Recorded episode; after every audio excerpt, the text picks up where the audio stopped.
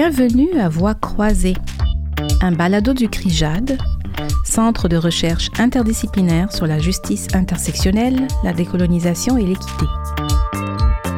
Cette série, sur le mode de la vulgarisation, nous mène à la rencontre de perspectives et réflexions sur l'EDI et la décolonisation en recherche et dans les milieux de pratique.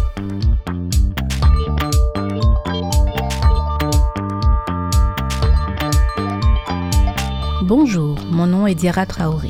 Je suis professionnelle en mobilisation des connaissances au CRIJAD et aujourd'hui, nous recevons Yvette Molène, professeure de languinou à l'Université de Montréal, Linda Tremblay, directrice du réseau de la communauté autochtone de Montréal, et Marie-Émilie Lacroix, chargée de cours en culture autochtone à l'Université du Québec à Trois-Rivières.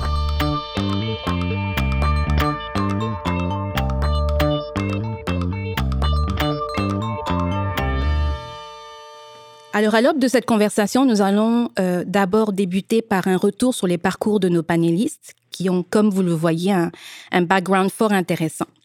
Euh, alors, peut-être je vais lancer la question d'abord à Yvette Molène pour commencer, à savoir euh, que, en fait, nous sommes dans la décennie internationale des langues autochtones, depuis 2022 jusqu'à 2032. Le recensement canadien de 2021 nous fournit des chiffres éloquents qui démontrent que la population autochtone augmente au Canada. Les statistiques pourtant soulignent aussi les défis que connaissent les nombreuses langues autochtones plus vieilles que le Canada lui-même. Qu'est-ce qui vous a amené à devenir enseignante de la langue Innu? Euh, j'ai beaucoup réfléchi à cette question-là parce que ça fait plusieurs fois qu'on me la pose. Et j'ai pensé au mot portage. Tu le portage pakatakan en Innu.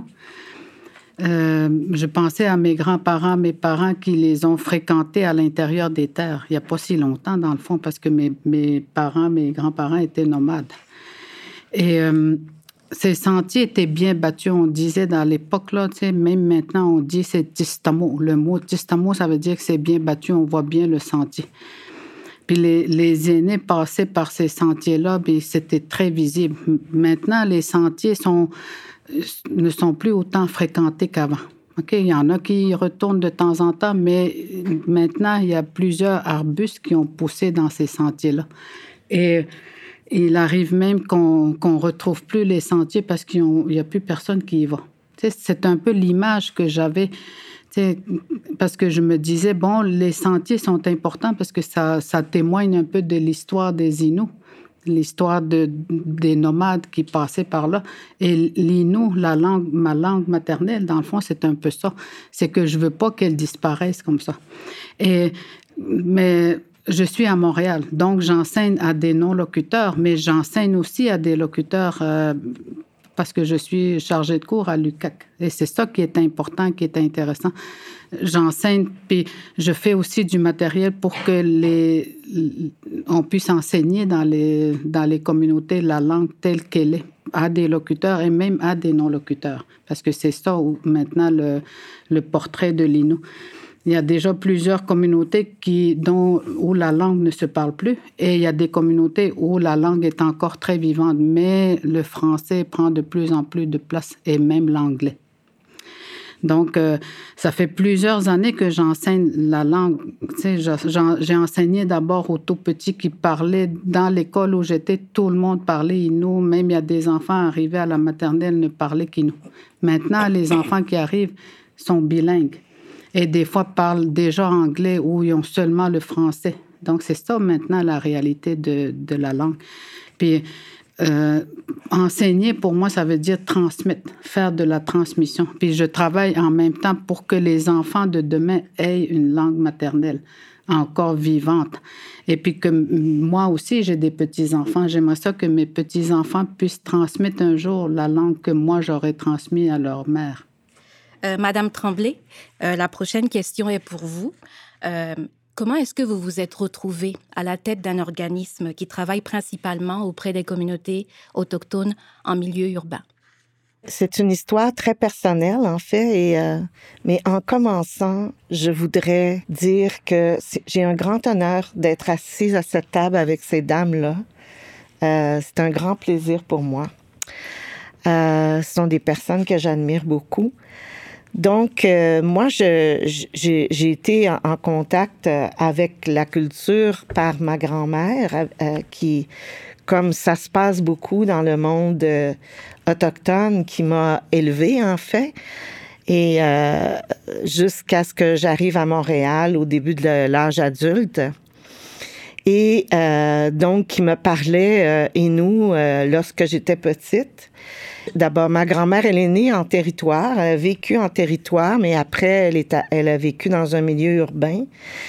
Et euh, on sait comment ça se passait euh, il n'y a pas si longtemps encore, euh, le racisme épouvantable que les gens subissaient.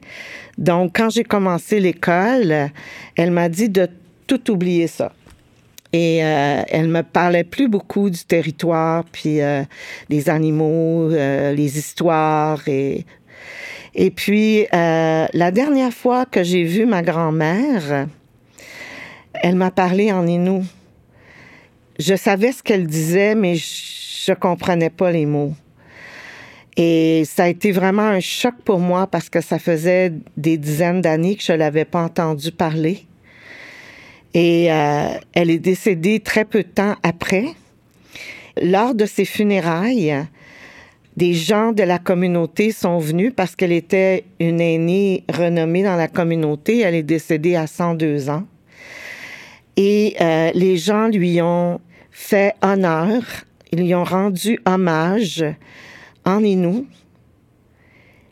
Et là, j'ai eu un choc terrible parce que j'ai réalisé à quel point cette femme merveilleuse qui était née en territoire avait mis sa culture de côté pour protéger ses enfants.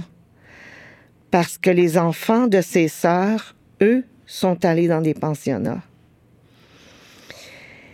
Et ce jour-là, je me suis dit, moi, je viens d'un milieu assez aisé.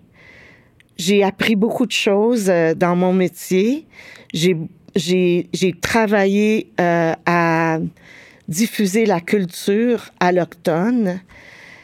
Donc, euh, je veux euh, éventuellement, lorsque j'aurai terminé de travailler pour cette organisation-là où j'étais, je veux consacrer mon expérience aux gens de ma communauté. Je veux transmettre ce que j'ai appris.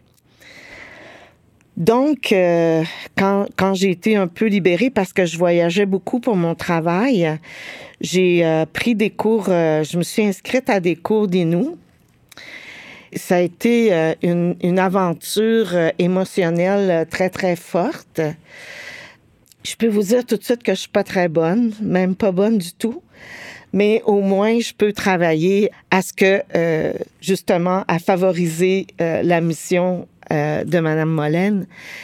Et donc, euh, j'étais déjà membre du réseau. Un jour, euh, on m'a sollicité comme consultante parce qu'ils avaient besoin d'aide pour se restructurer ou sortir de la pandémie. J'avais déjà un projet culturel, mais j'ai décidé d'aller là parce que le réseau, c'est une organisation parapluie qui a une influence énorme dans la communauté à Montréal, qui travaille avec l'ensemble des partenaires. Dans vos deux parcours, on, entend l'influence euh, de, la grand-mère, l'influence de, des matriarches quelque part dans, vos parcours. Et puis ça, ça me ça m'amène à Marie-Émilie Lacroix. Qu'est-ce qui vous a conduit dans ce, dans ce parcours euh, qu'on pourrait considérer comme non linéaire, finalement? J'ai rien de linéaire dans ma vie.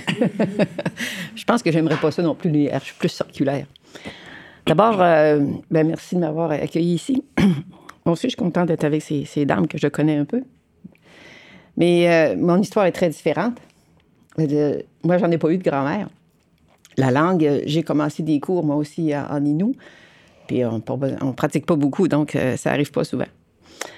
Mais ben c'est ça. Moi, j'ai été adoptée quand j'étais très jeune. les, les, premiers mois de ma vie, j'ai été adoptée. Alors, j'ai un parcours, justement, qui était euh, très, très loin de mon identité. J'ai enseigné une trentaine d'années. Puis j'ai enseigné à Bay James aussi, à Jazzy C'était trois années qui, justement, c'était ce passage-là qui m'a comme révélé le plus, euh, qui m'a comme montré, euh, OK, là, t'as ta chance. T'as vu ta culture, là, vas-y. Alors, j'ai travaillé là-bas en, enseignement, mais aussi en travail social, en pratique privée. Ça m'a vraiment été comme euh, la révélation, dans le fond. Alors, quand je suis revenue ici, j'ai commencé à faire des, recherches. on n'a pas grand-chose sur nos papiers d'adoption, hein? pas du tout. On savait comment on pesait, comment on mesurait, mais euh, sur nos parents, c'était tout euh, des choses qui avaient... Il y avait beaucoup de mensonges, en tout cas, quand on le vérifiait après. Alors finalement, moi, je trouve que la vie est bonne. Moi, je laisse toujours couler la rivière dans ma vie. C'est mon, euh, mon principe parce que je me suis toujours battue longtemps contre à remonter la rivière avec un canot. Ça marche pas. J'ai décidé de virer mon canot de bord et de laisser aller. Depuis ce temps-là, ça, va mieux. un bon conseil en passant. finalement, j'ai rencontré une amie nous, puis euh, je me suis mis à voyager beaucoup avec elle sur les communautés. Puis donc, les gens m'identifiaient avec des noms. Ah, telle famille, telle famille, telle famille. Donc, après 20 ans de, recherche, j'ai fini par trouver ma famille biologique.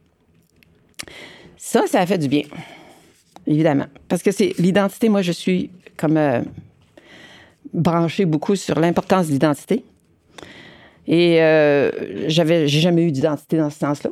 Puis je savais pas qui j'étais parce que je voulais pas du tout être, être euh, non autochtone, dans le fond. Parce que dans mon cœur, moi, j'étais autochtone.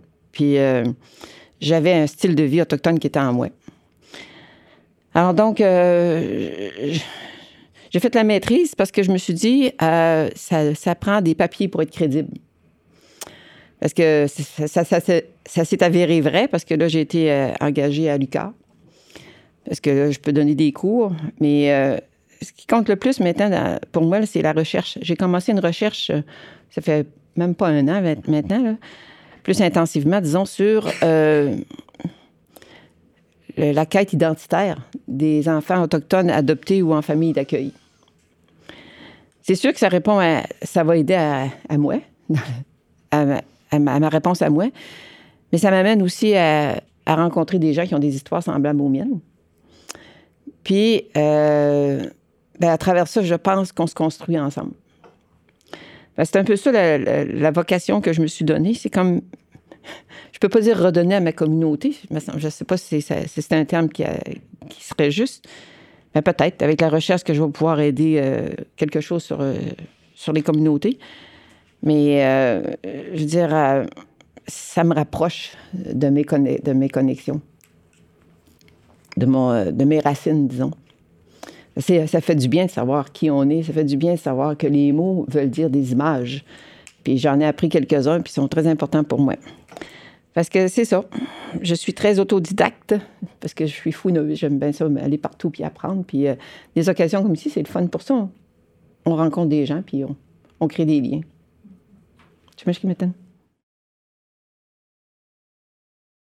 Maintenant, le mot qui nous intéresse, euh, qui est un mot assez chargé, et euh, que, nous allons consacrer euh, les, prochaines minutes à, tenter de décortiquer, pas selon un point de vue scientifique, mais selon euh, vos parcours, selon vos subjectivités, selon vos ressentis, selon vos propres perceptions. on parle du terme de décolonisation, puis ça peut signifier beaucoup de choses différentes. Euh, et on se rend compte que chaque personne a tendance à le définir, ce terme-là, à sa propre façon. Alors, je vous donne la parole à toutes les trois, euh, dans l'ordre que vous souhaitez, euh, pour peut-être, quand vous entendez le terme décolonisation, vous avez parlé de mots qui sont des images, mais quelles sont les images que vous avez? Quelles sont les perceptions qui vous viennent à l'esprit? Moi, je pense que la décolonisation, c'est d'abord et avant tout une déconstruction. C'est-à-dire euh, d'arriver à l'acceptation de démanteler le colonialisme, de démanteler euh, les idéologies dominantes et pour adapter les systèmes pour accueillir les Autochtones en respectant leurs droits. Les Autochtones sont ici, on est chez nous, on partage le territoire depuis des siècles et il faut apprendre à vivre ensemble.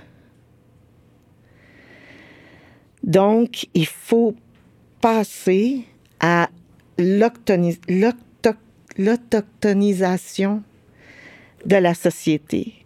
C'est ça la reconstruction. Pour ça, il faut d'abord reconnaître la vérité. Pour connaître la vérité, il faut faire un pas vers les Autochtones. Il faut reconnaître leur savoir, reconnaître leur force et l'intelligence du territoire, puisque ces gens vivent, nos ancêtres ont très bien vécu depuis 3000 ans. On est encore là et on est de plus en plus nombreux. Alors, je pense qu'on a la survie en nous. Il faut survivre dans le territoire. Alors,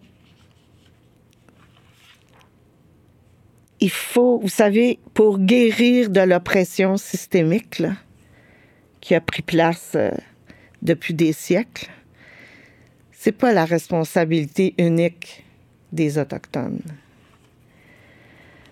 Donc, en reconnaissant sa responsabilité d'apprendre, de comprendre les peuples autochtones, c'est le premier pas qu'il faut faire. Une des difficultés qu'on rencontre souvent, c'est ne pas être cru. On nous pose des questions, on nous entend, on nous écoute, on ne nous croit pas. Puis l'autochtonisation, ou si vous voulez la décolonisation, c'est pas cocher une liste comme inviter un autochtone euh, à une table ronde, comme euh, inviter un elder, un aîné, pour une reconnaissance du territoire. Check. Ce n'est pas de dire je suis pas raciste, moi. Check. C'est rien de tout ça. Donc, apprendre, connaître, échanger, collaborer, croire, ce sont tous des, des étapes pour euh, arriver à la décolonisation. Mais c'est d'abord et avant tout un processus personnel pour réfléchir à sa motivation. Comme je le disais tantôt, s'éduquer, écouter et agir. Il faut aussi reconnaître ses privilèges. Parce que quand on est alloctone ou même quand on est immigrant, on a des privilèges. Il faut les reconnaître. Il faut comprendre pourquoi on a ces privilèges-là, la façon dont la société est bâtie, puis il faut les utiliser d'une façon positive. Donc, connaître, comprendre, c'est respecter la culture. C'est pas dire la culture autochtone, j'aime bien ça. Check. Alors, euh, décoloniser, c'est rechercher la vérité. Euh, moi, le terme décolonisation, je me suis dit quand j'ai vu les questions, j'ai dit, ah, c'est les jeux avec les mots. C'est ça, c'est vraiment un jeu avec les mots qu'on est en train de faire là dans le fond, ah, pour essayer de comprendre, tu sais, je, comprends bien qu'est-ce que ça veut dire décolonisation, mais vraiment, quand on regarde le mot colonisation, d'où ça vient colonisation, j'ai fouillé dans tous les dictionnaires qu'il y a, puis je me suis dit, il y en avait plein. Tu sais, j'en ai pris, j'ai pris une définition, peupler un pays, une région de colons. Okay? C'était ça le, le principal. Et je me disais, avec quelqu'un, on en parlait l'autre jour, j'ai dit, c'est quoi, c'est pourquoi ces mots-là, sont vraiment devenus populaires? C'est-tu pour se déculpabiliser par les actions qui sont venues du passé? Ou parce que, parce que maintenant, là, on peut plus les balayer en dessous du tapis? C'est ce que je me suis dit. Puis après ça, quand après être allé voir coloniser, je me suis dit, dans le mot, il y a dé. Ça veut dire décoloniser, ça veut dire défaire ce qui a été fait. Puis je me suis dit, bon, ce serait, ce serait vraiment difficile de faire ça, même impossible maintenant, parce que il y en a plusieurs qui plieraient bagage. Moi-même, je n'existerais pas parce que mon arrière-arrière-grand-père, d'après les registres, là, serait irlandais ou écossais. C'est ça, là. Mais c'est pas ça que les Autochtones veulent. Et souvent, les gens, quand ils vont directement au mot. Ils pensent, ah oui, on va être obligé de déménager. C'est pas ça, là. Il n'y a aucun autochtone qui va dire, ah oui, déménager. Moi, quand j'étais étudiante ici, il y a très longtemps, je me promenais souvent sur euh, n'importe où le dimanche, puis une fois sur la rue Sainte-Catherine, je passe, puis il y a un monsieur qui sort de, son magasin, puis il y avait quelqu'un qui venait de sortir de là. Et il dit Retournez donc dans votre pays. Puis, euh, puis je passe à côté, il dit Retourne donc chez vous. Tu sais, je l'ai regardé, je lui ai fait un sourire, puis j'ai continué. Je me suis dit Tu sais, il y a quelque part là, c'est, c'est quoi ça, retourner dans son pays? J'ai dit Moi, je suis dans mon pays. Je suis bien là où je suis. Puis dans le fond, quand, euh, quand on, voit ces, ces images-là, je me dis, c'est un peu comme si on, on devait se dire, la décoloniser, c'est comme euh, dire, euh, c'est comme dire que mardi prochain, là, je vous annonce, il n'y aura plus de racisme sur Terre. il n'y aura plus de racisme là. Mais c'est pas vrai, c'est impossible. Parce que les gens, il faut dire que, quand le, racisme sera plus là, ben tout le monde va s'accepter tel qu'il est. Chaque être humain va vivre en harmonie avec euh, lui-même. Mais je sais que, dans le fond, décoloniser, il faut que ce soit compris comme vivre ensemble du mieux que possible. C'est un peu ça, moi, que je comprends décoloniser. Puis j'ajouterais aussi, c'est dans le respect et la justice et égalité pour tous le, le, fait que de reconnaître que les Autochtones étaient ici, dans ce pays, avant l'arrivée de tous les autres, ça, c'est un premier pas.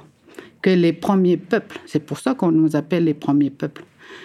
Puis, dans le fond, euh, que, que c'était le Canada, le Québec, le continent américain, c'était des Autochtones qui étaient là. Je pense que reconnaître ça, puis de comprendre ça, je pense que ça va être bien parfait. C'est un, un bon début, comme on disait on peut pas détricoter. C'est pas comme détricoter un chandail pour récupérer la laine. Tu sais, je veux dire, c'est, c'est, il faut partir. C'est ça. Je pense que c'est ça. Il faut, il faut maintenant vivre avec ce qu'on a, puis de, d'en parler. Le fait de parler de ça aujourd'hui, puis d'en parler correctement, c'est pour ça que j'ai pris des notes pour pas dire n'importe quoi. c'est ça, c'est d'en parler, puis de, de faire comprendre un peu notre point de vue. Et probablement, il y en a d'autres qui ont d'autres points de vue. Moi, c'est le mien. C'est ce que j'ai comme euh, réalisé en, en, pensant, en demandant, parce qu'il faut faire des demandes de financement. Il y a ces mots-là qu'il faut inclure. Décoloniser, quelque part. Il y a pas mal de choses qu'on écrit un peu à rebrousse-poil, mais mm-hmm. nous aussi, on fait des compromis, n'est-ce pas? Beaucoup, beaucoup, beaucoup de compromis. Oui. Moi, j'aime les mots qui ont des images. Bien, comme je disais tout à l'heure, mais décolonisation, pour moi, je suis pas capable de voir une image. Je ne vois pas. Euh, on parle de déconstruction, on parle de, choses, mais c'est trop flou, c'est trop large. de toute façon, ces trois mots-là, moi, décolonisation, réconciliation, puis autochtonisation, j'ai tout changé ça pour d'autres qui, moi, me donnent plus un sens. Puis quand je travaille ou que je fais des, des, présentations, ben j'ai dit mes définitions à moi. Parce que c'est un gros problème dans notre société, la définition des mots. Parce que, tu sais, des fois, il y a des mots euh, euh, qu'on va utiliser, puis euh, en Inou, ça se traduit même pas, là. On prend juste le mot ordinateur. J'ai un ami qui est Atikamek, m'a trouvé ça assez drôle. ça n'existe pas dans notre langue, le mot ordinateur, dans, la langue Atikamek, dans d'autres non plus. parce qu'ils ont inventé un mot, c'est la boîte qui est pleine d'intelligence. Ben, tu sais, je veux dire, une boîte pleine d'intelligence. tu sais, ça, te rappelle que c'est ça, là. C'est un objet que tu vois, mais dans la réalité, c'est pas un objet de communication dans, ma pensée euh, à moi, là. Mais moi, je pense que ces mots-là aussi, c'est comme d'autres, c'est euh, des mots imposés. C'est des termes qui sont venus suite à la commission Vérité et Réconciliation. C'est des recommandations. Puis comme Linda disait, il faut cocher. Ça, ça fait du mal. Si on réussit à parler aux vraies personnes, on va avancer. Mais les vraies personnes sont très difficiles à atteindre. Le mot qui me convient le plus, c'est guérison. Ça veut dire que nous, on a besoin de guérir de notre côté de la colonisation, qui se co- continue encore aujourd'hui. Mais les Québécois français ont besoin aussi de faire une démarche parce qu'ils ont été colonisés par les Anglais. Bon, puis les colons ont été colonisés par les colonisateurs, puis regarde, ça n'en finit plus, là. Parce que dans le fond, c'est aussi bien de se dire que tout le monde a besoin de faire une démarche, un processus de réflexion sur soi. Qu'est-ce qui est en moi qui m'a été imposé? À l'heure actuelle, tout le monde, on est colonisé par la, co- la consommation, le capitalisme. On est tous poignés là-dedans. Ben, on est tous colonisés. Donc, on a tout un chemin à faire de, ménage. Qu'est-ce que j'accepte? Qu'est-ce que je peux pas accepter dans ma vie parce que ça correspond pas à mes valeurs? Donc, on pourrait aussi travailler ensemble une guérison commune. Tu sais, on parlait d'une boîte à outils. Bien, les boîtes à outils amènent souvent à travailler en alliance. Puis c'est ce qu'on fait aujourd'hui. On travaille en alliance. Parce que vous voulez que des choses changent, puis nous aussi, on veut que des choses changent, parce qu'on vit sur un même territoire. Moi, je dis quand les gens vont comprendre que la Terre appartient à personne, ça va aider beaucoup. Mais ça, c'est pas une pensée que le gouvernement veut accepter ou peut accepter, parce que lui a des projets tout à fait autres. Donc, je pense qu'il faut travailler à une guérison commune qui va nous rapprocher inévitablement. Et moi, je pense qu'on a besoin de se rencontrer. Ça, c'est pour moi, c'est fait partie de- d'un autre mot, là, comme euh, autochtonisation, là, réconciliation. C'est-à-dire, réconciliation, il faut se rencontrer. Comment on va se réconcilier? On n'a jamais rien eu. Tu sais, le problème de réconciliation qui viendra peut-être plus tard. là. Je reviendrai pas. C'est un autre sujet. OK. Mais moi, je suis réaliste, puis je, je, j'essaie, en tout cas, d'être réaliste. Puis euh, je précise qu'il y a une majorité active de la société actuellement qui fait des pas dans ce processus-là. Mais la pauvreté puis le chômage, la maladie, puis bien d'autres, choses comme ça, ça limite bien des gens à participer au changement. Que ce soit du côté des Autochtones ou que ce soit du côté des, Allochtones, ces problèmes sociaux-là, ça empêche de, faire autre chose. Tu es limité dans ton, dans ton quotidien. Tu es comme. Ensuite, euh, il y a le mot EDI qu'on nous a ajouté. Bien, je trouve que ça aussi, c'est une autre euh, institution qui nous qui introduit des règles. Mais on pourrait-tu s'en servir pour faire justement les changements nécessaires? Il y a des choses intéressantes dans l'EDI, là. Vraiment. Maintenant, est-ce qu'on a le pouvoir de décision? Est-ce qu'on a le pouvoir d'action? Ou bien si on a juste, on est là, puis dans, la bâtisse, l'EDI existe, OK, ça va rester plus au niveau administratif. Mais peut-être qu'on pourrait prendre un exemple, c'est euh, la décolonisation, ou euh, tous ces autres mots-là. là. Si je vous mets tout, si je nous, nous mets devant nous ici toutes les pièces d'un vélo, on va-tu aller à quelque part avec le vélo? On va rester là. Alors, si on décide ensemble de, rassembler les pièces, de mettre nos connaissances en commun, on va construire le vélo, ça va prendre du temps, il va peut-être avoir des erreurs quand on va embarquer dessus. Ben, on va recommencer.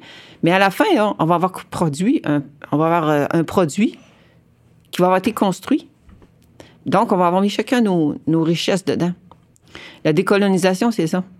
C'est, euh, on a des richesses à partager, on a des richesses à mettre ensemble.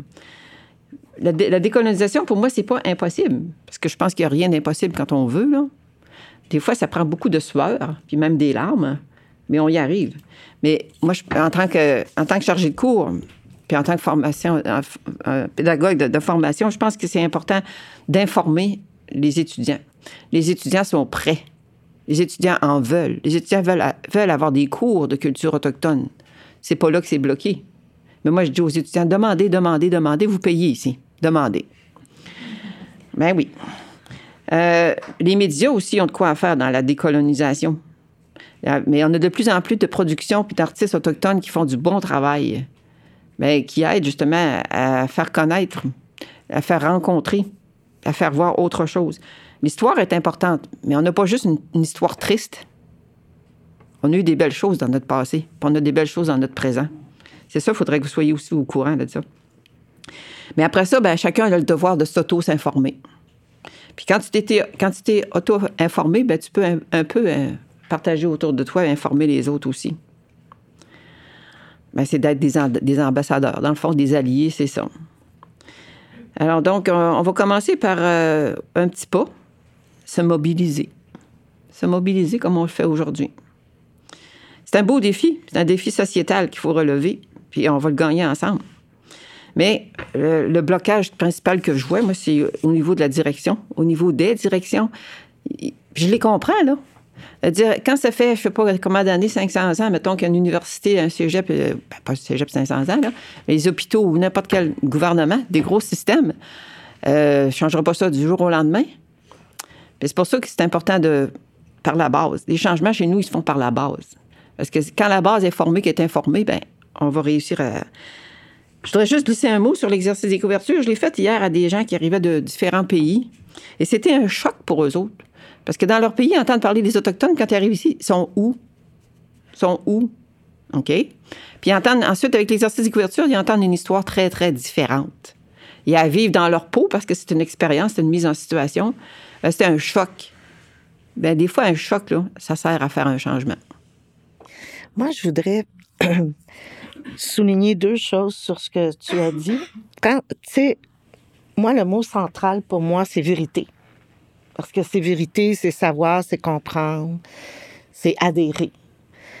Et euh, tu dis, on va travailler ensemble et je pense que les jeunes, moi, c'est pour ça que je, que je me...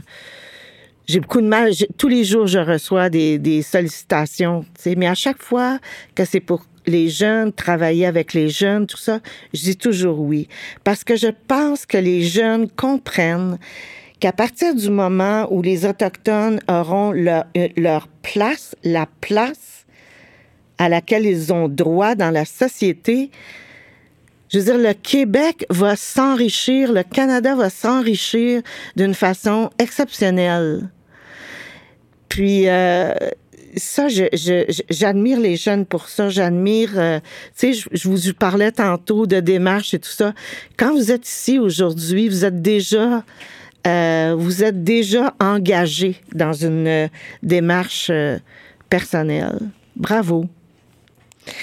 Puis, tu as dit tantôt, tu as fait le parallèle entre les, Québécois francophones colonisés, puis tu as dit, qu'est-ce qui est en moi qui fait que je suis colonisée? Qu'est-ce, qui est là, puis dans le fond, qui m'appartient pas? Ben moi, je, j'aimerais vous, vous donner un exemple. Tu on trouve que c'est sûr que dans, dans, dans, le monde autochtone, il y a beaucoup de... On rencontre énormément de difficultés. Euh, particulièrement chez les, chez les Inuits, qui ont été colonisés vraiment dans les années 70. Alors, c'est très récent pour eux, l'adaptation. Tu peux pas te sortir de ça en 10 ans ou en 20 ans. Et, et là-dessus, pour, pour mieux faire comprendre, j'ai appris d'une aînée autochtone ceci et ça me fait comme, wow! Si tu fais le parallèle avec la pandémie qu'on vient de vivre comme société, tu sais, les gens disent tout le monde est stressé, tout le monde est anxieux, la pandémie a tout changé et, et etc. Puis on est encore traumatisé. Deux ans. Deux ans. Ça a été quoi la pandémie? Ça a été les obligations, les restrictions, le confinement. Mais pour les Autochtones, ça fait des siècles. Deux ans, on n'est pas encore remis dans notre société actuelle. On peut-tu se donner une petite chance puis prendre le temps de le faire comme il faut, puis ça, ça va se faire dans les systèmes. Et là, toutes les trois, vous avez touché à la question de l'invisibilisation, euh, le fait de ne pas être cru, qui est une autre forme d'effacement quelque part, euh, et en même temps, il y a tout ce projet d'autochtonisation qui est revenu dans vos trois définitions, quelque part, de, de, de, la, marche à suivre, de la, de la route à adopter. Alors la question que je me pose, puis je ne sais pas, je pense que peut-être plusieurs personnes se posent la même question, c'est euh, l'autochtonisation.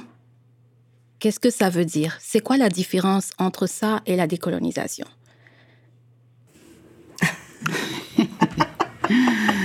On joue avec les mots. C'est encore un jeu de mots. Hein. C'est ça, je me suis dit, j'ai participé à des rencontres au début ici quand j'étais chargée de cours. Et c'était des rencontres pour autochtoniser l'université. J'ai dit, hein, c'est quoi ça? J'ai trouvé ça drôle parce que je me suis dit, mais qu'est-ce qu'il faut autochtoniser? C'est-tu les murs? C'est-tu les gens? C'est-tu, c'est quoi? C'est quoi? Bon.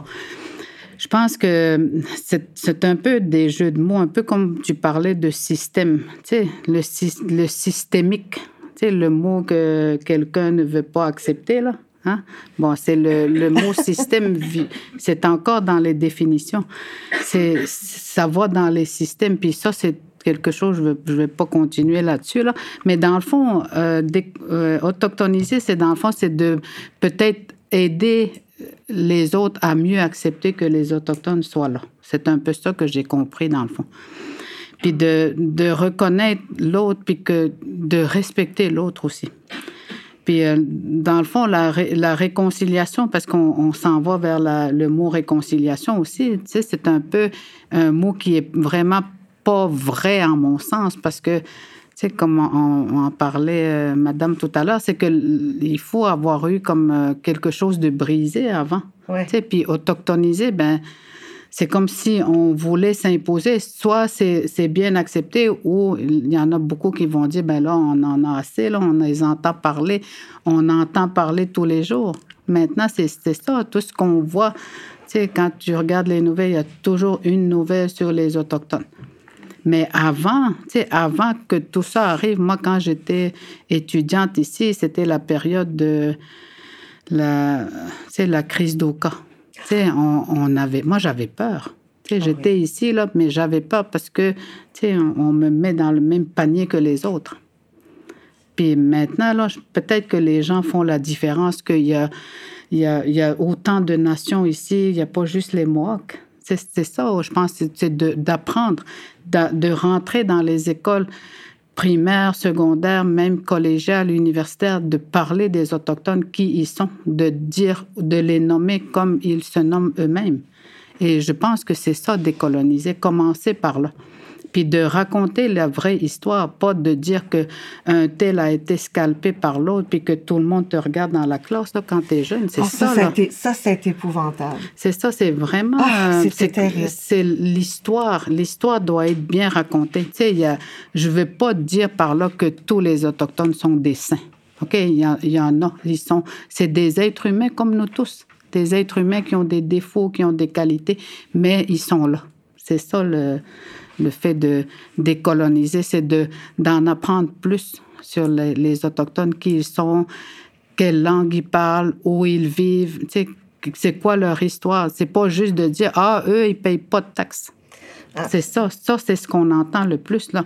C'est pas parce que moi j'ai une carte qui dit que je suis autochtone, c'est pas une carte de crédit que j'ai là là. C'est juste une carte là qui me dit que je suis placé dans une section sur la loi sur les Indiens et que il y a des choses que je peux pas faire, il y a des choses que, tu sais, puis quand je suis à l'extérieur, tu sais, ça, ça donne absolument rien. Je suis québécois comme tous les autres.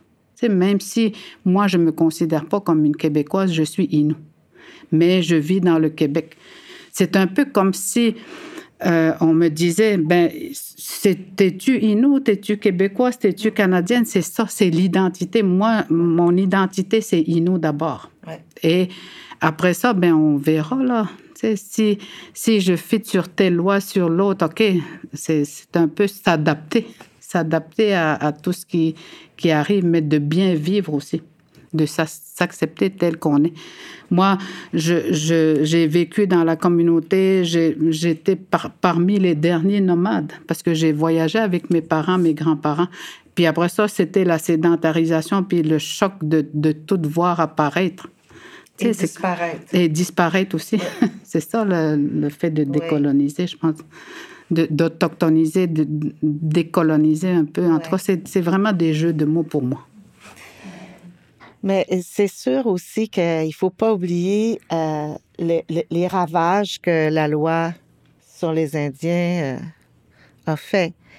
Euh, abolir la culture. Hein? Il fait encore. Il fait encore, parce que ça existe encore. Tu sais. Jusqu'en 1951, les, les Autochtones n'avaient pas le droit de se rassembler. N'avaient pas le droit de, de, de, de, jouer le tambour. En tout cas, ça a duré pendant longtemps, depuis 1876 jusqu'à 1951. Alors, c'est sûr qu'il n'y a, pas, a pas eu de, de, diffusion de la culture à l'intérieur des communautés. Tu n'avais pas le droit, puis les prêtres euh, dans les communautés, ils veillaient à ça parce que, tu sais, les chants autochtones, les danses, là, là ça, c'était direct en enfer, tu sais. Et, euh, et, les gens étaient très, très catholiques. Euh, ils, ont été élevés dans la peur. Alors, euh, c'est des dommages qui sont presque irréparables. Et ça prend des gens forts comme, comme Yvette pour faire survivre la langue, qui est très difficile à apprendre parce que la langue, tous les mots sont un concept. sais. Il y a combien de mots pour désigner la neige? La neige qui fond, la neige dure, la neige, euh, la neige molle. Tu veux une réponse? non, peut-être qu'eux en veulent une, mais il y en a à peu près 60, je ne sais pas. Ben, il y a 158 mots qui ont rapport avec la neige. 158, oui. C'est des savoirs tellement précieux. Marie-Émilie, est-ce que euh, vous avez quelque chose à partager sur l'autochtonisation? Ben oui, voyons donc. ben oui. Bon, autochtonisation. Moi, j'ai ri ce mot-là en premier parce que tu sais, ça, il faut devenir autochtone. Comment on fait pour devenir autochtone? Puis quand on l'est déjà, ben, qu'est-ce qu'on va faire? Après ça, j'étais capable d'être sérieuse. Autochtone... Il y a quelqu'un qui me disait que autochtonie, ça veut dire un état d'être. Ah bon? Il me semble que ça répond bien. Puis autochtonisation, ben moi, ma définition, là, personnelle et confidentielle, c'est l'accueil des savoirs et des personnes autochtones dans nos institutions. Pour moi, c'est ça l'autochtonisation. Si tu veux changer quelque chose dans tes murs, ben, il faut t'accueillir les gens qui ont besoin d'être accueillis, mais il faut que tu leur fasses une place. Puis là, on arrive avec le problème du système. Je pense que j'ai une allergie au système. Euh, un système, pour moi, c'est une structure qui est fortement enracinée. Donc, c'est difficilement euh, touchable ou transformable. Les racines sont profondes. Ça fait des années que c'est là. Il y a de l'espoir pareil. Donc, je vois deux démarches bien différentes, mais qui se rencontrent un petit peu plus loin. Euh, en visant un même objectif qu'on peut qualifier de changement profond, de décolonial, décolonial, aïe, le dire, décolonialité. Oh. Ouais. La décolonialité, c'est un mot que j'ai découvert que j'aime bien parce que c'est une démarche. D'abord, tu décolonises ton esprit, l'esprit de ton, ton institution. C'est un processus, mais à la fin, tu arrives à une décolonialité qui est une finalité d'une démarche. Puis, euh, c'est un bousculement essentiel et exigeant. Ça, c'est un document extraordinaire de Karine Nassif-Gouin, si jamais vous voulez consulter. Mais là, il faut dire adieu à la zone de confort. Vraiment. Bien, comment on fait? Bien, par la décolonisation dans l'action.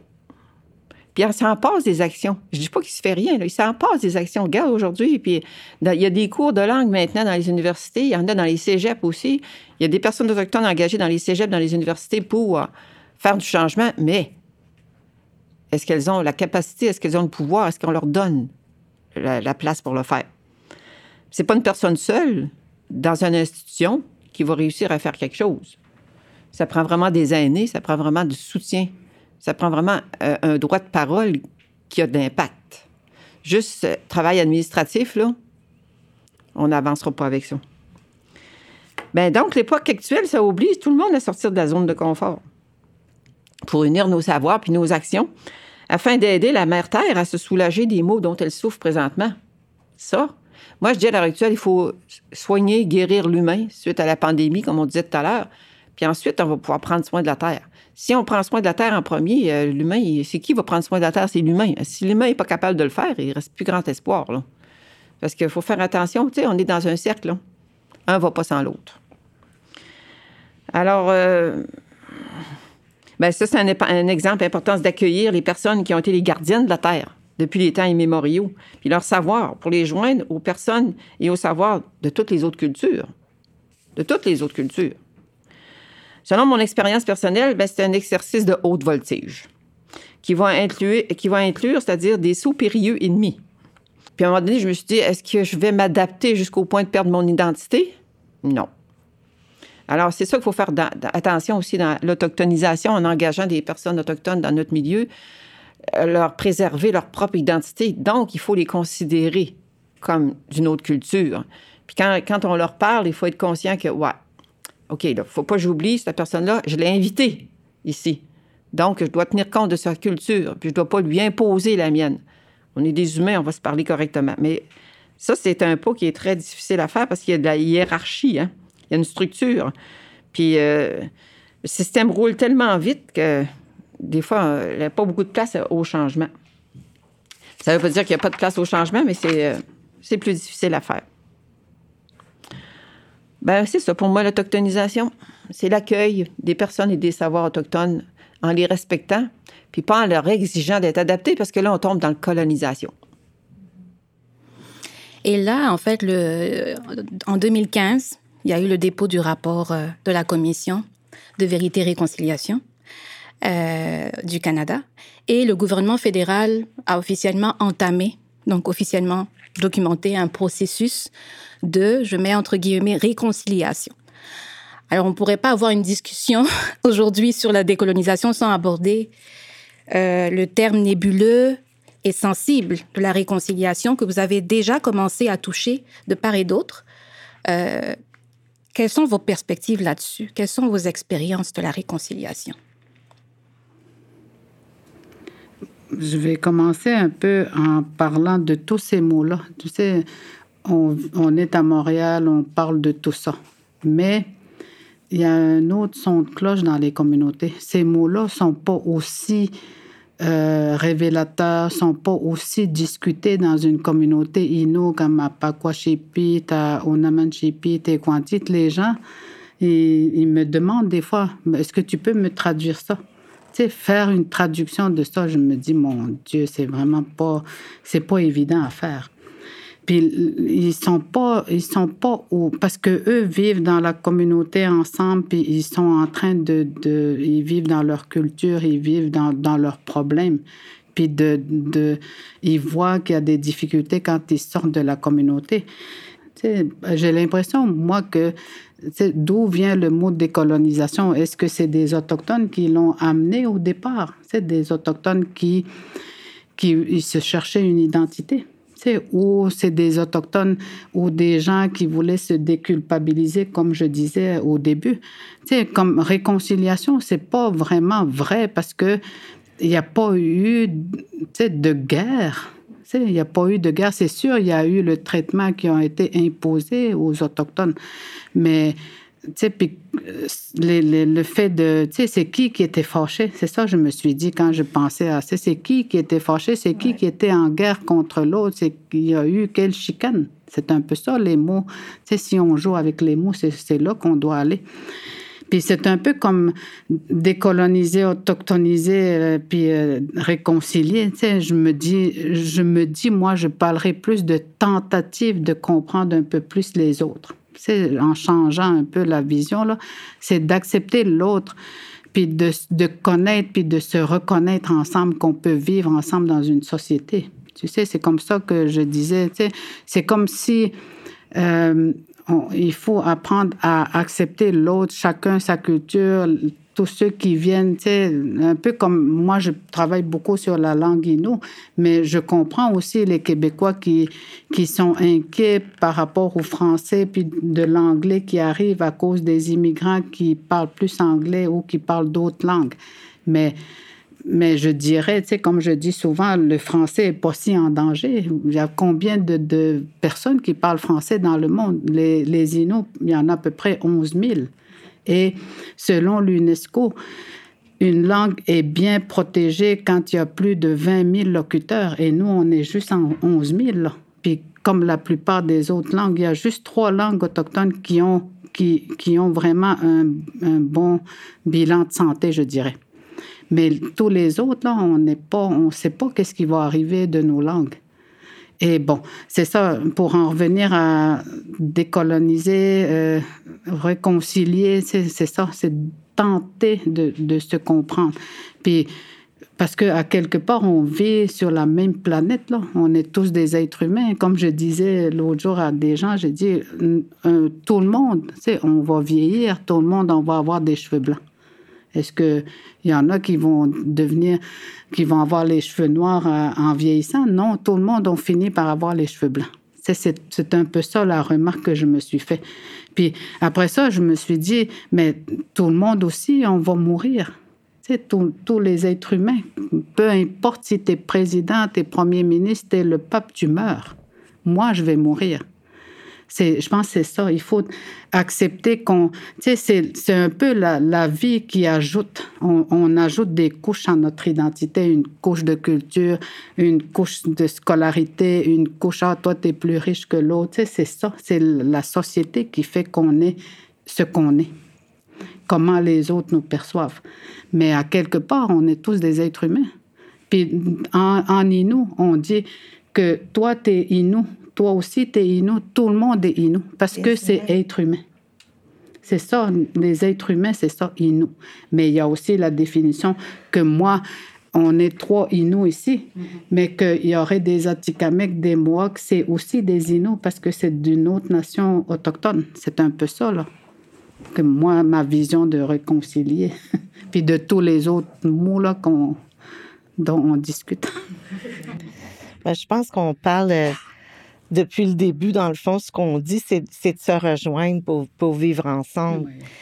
Parce que moi, je, surtout depuis la commission vient, parce que ça revient, ça revient tout le temps, justement, euh, j'ai toujours eu le sentiment que euh, ça masque les bonnes intentions parce que ces mots-là qui sont utilisés, ce sont des mots de coloniser, de colonisateurs, je veux dire, comme décolonisation.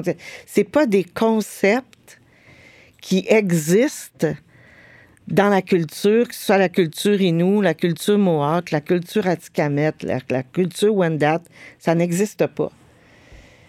Puis le pire de ces mots-là, c'est réconciliation. Tu sais, quand j'étais petite, je me chicanais avec mon frère, puis euh, ma mère a dit Allez-vous-en dans vos chambres. Puis après, elle revenait Bon, êtes-vous prêt à vous réconcilier? On s'aimait avant. On s'est chicané. On va se retrouver. Mais nous, ça n'a jamais été ça. Ça a toujours été des, des cultures qui ont vécu chacun de leur côté euh, l'une oppressant l'autre, puis euh, l'autre ayant peur de l'une. Puis, alors, donc, euh, ça n'a rien à voir. Et alors, je pense que le, seul mot qui rassemble tout le monde, c'est la vérité. Qui nous sommes. Vérité. À partir du moment où on se connaît, qu'on peut s'apprécier, comme par exemple dans mon, dans, dans mon organisation, euh, et, quand on a les partenaires autour de la table, ça parle souvent d'autochtonisation. Tu vois, j'ai de la misère à dire ce mot-là. Il veut pas, il veut pas sortir.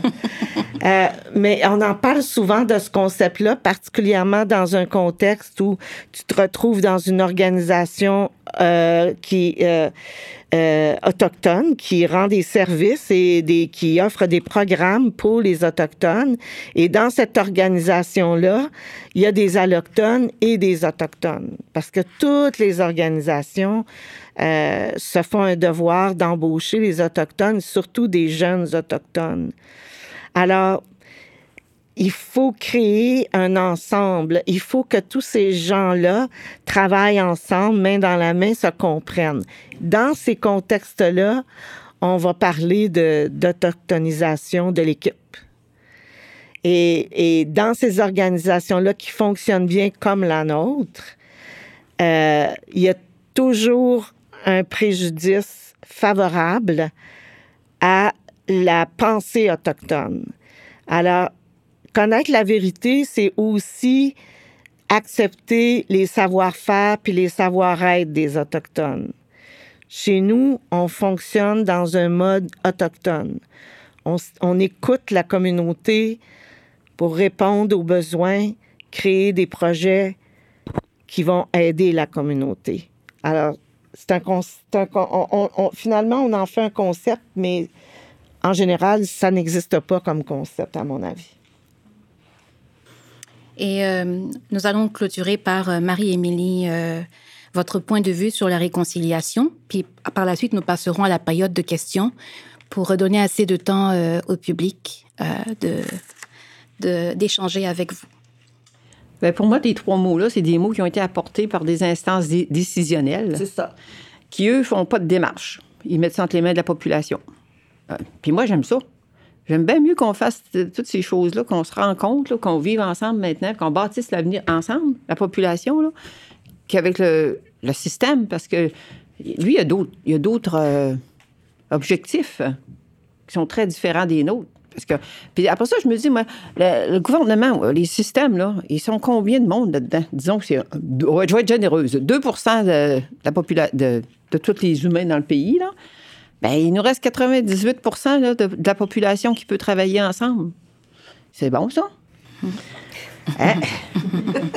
Réconciliation, pour moi, c'est un rendez-vous manqué. Tout simplement. mais ça doit, faire, ça doit naître d'une relation qui a été brisée en deux parties. la réconciliation. Comme disait Yvette tout à l'heure. Mais c'est qui qui a brisé la relation?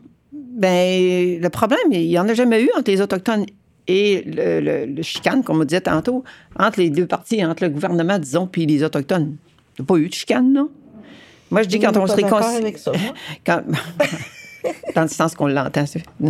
Je veux dire, si on, s'est chicané, on, s'est mal entendu, on s'est mal parlé. C'est ça, on ne nous a pas laissé le choix. C'est pour ça, qu'il n'y a pas eu de chicane. C'est ça. C'est ça. C'est quelque chose qui a été imposé.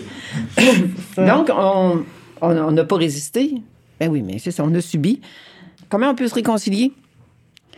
Si vous avez une chicane avec votre frère ou avec votre soeur, vous êtes deux ans sans vous parler, à un moment donné, l'un des deux va dire Ben voyons donc, je t'appelle, puis on soupe ensemble, puis on règle ça, là. Bon, ben c'est ça. Le gouvernement, il n'est pas prêt à s'assire avec nous puis à régler ça. La population peut le faire en attendant que les autres se réveillent. Bon, ben euh, c'est ça. Ni vous, ni moi, ni l'histoire, serait, ce serait trop simpliste de dire que la réconciliation va se faire comme ça. Alors, c'est qui qui doit demander pardon? C'est qui qui doit poser des actes de réparation? Bien, il le gouvernement, il dit, à un moment donné, il a fait une, lettre d'excuse. OK? Bien, moi, je me dis, une excuse, c'est pas suffisant. C'est, c'est pas assez. Parce que l'excuse, ça, amène une démarche de pardon. Et si tu veux avoir du pardon, faut que tu demandes à l'autre est-ce que tu me pardonnes?